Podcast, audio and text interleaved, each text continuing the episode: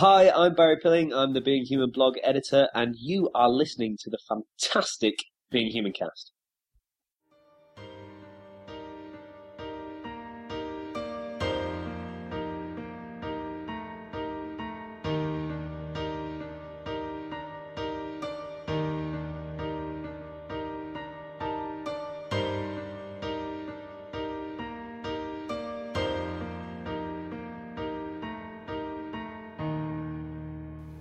Hey guys, it's Lisa, back with another chapter of Kinky Claus's Being Human fanfic. So, I've got some good news and some bad news for you guys this week. I'll start with the bad news. The bad news is that unfortunately, there really isn't any Being Human related news this week, so I don't really have anything for you up front. But the good news is that we can dive right into the chapter. So, here it is Chapter 9 of Kinky Claus's Being Human fanfic Aftermath if nothing changes. In the street opposite the distinctively pink painted end of terrace house in Totterdown, a pale yellow Toyota, battered through what looked like years of general wear and tear, came to a halt. Inside, two figures lingered, leaving the dipped headlights on. Is this it? the dark eyed man in the passenger seat asked a light Scots accent adding color to his otherwise faultless English accent. He leaned forward to look past the driver at the curtained windows. Light peeked from just above the curtain rail, but otherwise the house looked to be in darkness. According to the records, yes, sir, the driver confirmed with a vague oriental lilt which matched his eastern features perfectly. They've been making quite a bit of noise in local circles lately. The passenger nodded thought one of them had sensed us earlier. He narrowed his eyes, which seemed at odds with the almost white blond hair atop his head. Certainly something made him nervous. They're always nervous, sir, the driver commented dryly, adjusting the chain at his throat that rested just over his t shirt's collar. It bore a small gold insignia which resembled an uppercase K and a fussy, decorative lowercase e. It was, in fact, a Japanese kanji. Let's not make them more so. You know how they tend to bolt for cover at the first sign of trouble. Sir, the driver nodded and took the car out of neutral, pulling out into the otherwise dead street and turning down the side street at the corner of the house. George's bedroom door was just swinging closed as Mitchell hit the top of the stairs. He waited a beat or two before knocking. He got no response. Knocking again, he spoke, George? Nothing. Tentatively, he opened the door. His friend's jacket was haphazardly cast over the bed. He heard a low sigh from the bathroom above the running of water. George's was the only room that was en suite. Easier for him to clean up after his transformation, though there was a second door for general access. Mitchell rounded the corner and saw his friend splashing water on his face at the sink. There was a jerky severity to the movement as he rubbed at his skin, which was unsettling. George kept his head down over the sink, but his hands stopped moving. He gripped the edge of the sink shakily, breathing slowly but deeply. Mitchell just stood and watched, waiting as George tried to get himself together. What happened? You've been gone for a while, he asked lightly. Last time a woman he loved found out about his condition, his reaction had been similar. He'd withdrawn into himself for a short while. If George and Nina had split up, Annie and he were on cleanup duty again as well as guilt watch. George stood upright and faced him. Now, under the harshness of the fluorescent bathroom light, his friend looked paler still, the worry lines on his forehead deeper than ever. He shook his head, unable to put his thoughts into words. Mitchell followed the awkward silence with another question, the only one really that sprang to mind. Are you and Nina okay? George's shoulders sagged. I'm not sure. Another sigh. It spoke volumes to Mitchell. It. It's gotten complicated. He sounded defeated. Mitchell backed up and moved the coat, sitting on the edge of the bed. So, what did happen? George moved wearily to the bed and sat down. We went to her place. He didn't mention the small spat they'd had on the way, he knew, now, the cause of it, and couldn't blame her in the slightest. He looked toward Mitchell. We talked. Both cried a bit, talked some more. Did. He struggled to form the question. Mitchell noted the slight shake in George's hand. Did you notice anything last night? Nothing springs to mind. Why? What kind of anything? Mitchell replied calmly. George searched his friend's face for anything, any hint of an outright lie or a partially concealed truth. The kind of anything where I. I may have accidentally scratched her? The latter words were wrenched from him, every syllable laced with pain and grief. George sank his head into his hands miserably. Oh, Christ.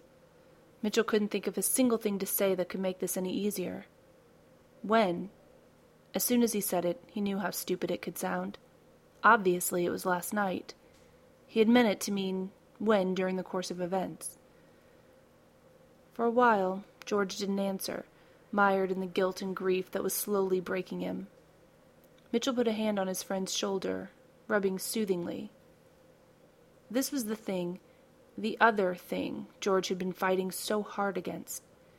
He'd always been afraid of passing this on, horrified by the prospect that he might kill someone. They were, in effect, his golden rules, never to be broken. Now, in one single night, while trying to protect those he loved the most, he had shattered both rules. God only knew how this would affect him mentally. For the first time, Mitchell was actually afraid that the lost wolf he'd befriended would unravel completely. Or worse, simply give in and let the wolf take over. To become hedonistic and opportunistic like Tully and many of the other Lycos Mitchell had encountered over the years. However, when George next spoke, still with his head down, he sounded remarkably calm, almost stable. When I pushed her away, I grazed her arm. He took a deep breath and let it out with a huffing sound. It won't ever end, will it? Did you do that? Michael asked, settling close to Annie on the couch as she put the hot cup of coffee on the table ready for Mitchell's return. She tried to move over a little, but the arm of the sofa was in her way. Michael made sure his hip touched hers. The CD? I. I don't know she said, still confused by the oddity of what had just happened. She didn't think mentioning a werewolf was a good idea, not given Mitchell's concerns. He smiled at her. Talents that you don't realize you have. Even in death, you can be surprised, eh? Constantly, Annie agreed, relaxing a little more. Could you just move up a little? It's a bit crowded. Oh, sorry, Michael laughed and shuffled to the other end of the couch immediately. I didn't mean to crowd you. It's just that I don't meet many people like you. You weren't looking for us, though, right? You said before. Michael interrupted, all of a sudden serious. Some of the people I know pointed you out. I'm sorry. I had to lie about knowing I was dead, but I needed to know what kind of people you were. I mean, John was with those other ones so much. I kind of thought you were with them too. The cruel ones. But then I saw you. I was watching when you went in and let all those people out. I knew then that you were a good person, and the way you are with John, I knew he had to be good too. You can't be too careful. Where's the other one? He was with you for a while, but he disappeared a few months ago. He clicked his fingers. I can't remember his name. It's a G name, right? George? Annie asked. No, no, that sounds wrong. J. G. Oh, wait, Gilbert. That's it.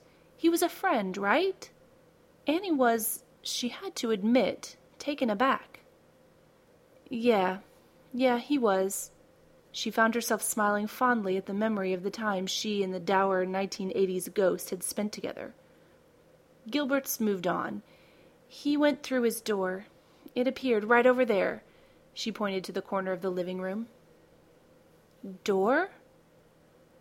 When you resolve your death, you find out why you're trapped here and fix it. A door to the. A door appears. Michael raised his head, nodding understanding. I see.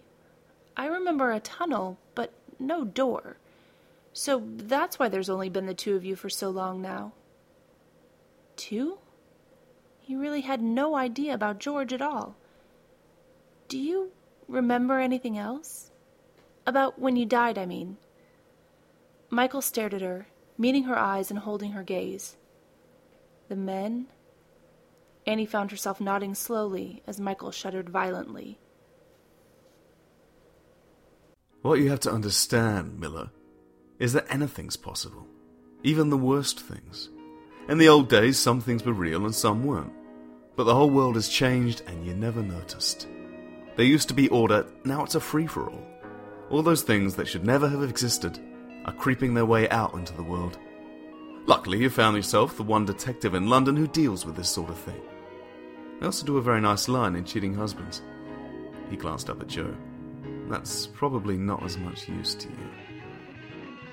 The terrible business of salmon and dusk. Detectives, thieves, time travelers, reasonable rates. A series of podcasted stories by Mike Bartlett featuring London's strangest and least trustworthy detectives. In their time travelling London cab, they scrape together a living, finding things that never existed and solving crimes that never happened. Mostly they get themselves in trouble, and when there's trouble for Salmon and Dusk, it's the strangest sort of trouble London has ever seen. For more details, go to mikebartlett.com.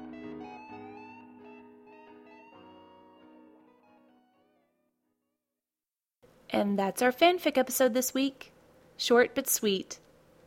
As I've mentioned before, we'll be putting out a fanfic episode every other week, so watch out for chapter 10 in two weeks. In the meantime, take care and thanks for listening. As always, if you have any comments or questions for us, please feel free to leave a comment on the site or email us at feedback at beinghumancast.com. We'd love to hear from you. Have a good one. We'll see you later. Okay. Oh, I'll see you later, guys. Being Human Cast is a non profit podcast. Being Human is owned by the BBC and Touchpaper. No copyright infringement is intended. Music used is from Podsafe Audio. You can contact us at feedback at beinghumancast.com or via our website www.beinghumancast.com. Okay, yeah. Yeah, we'll be here. We'll see you later.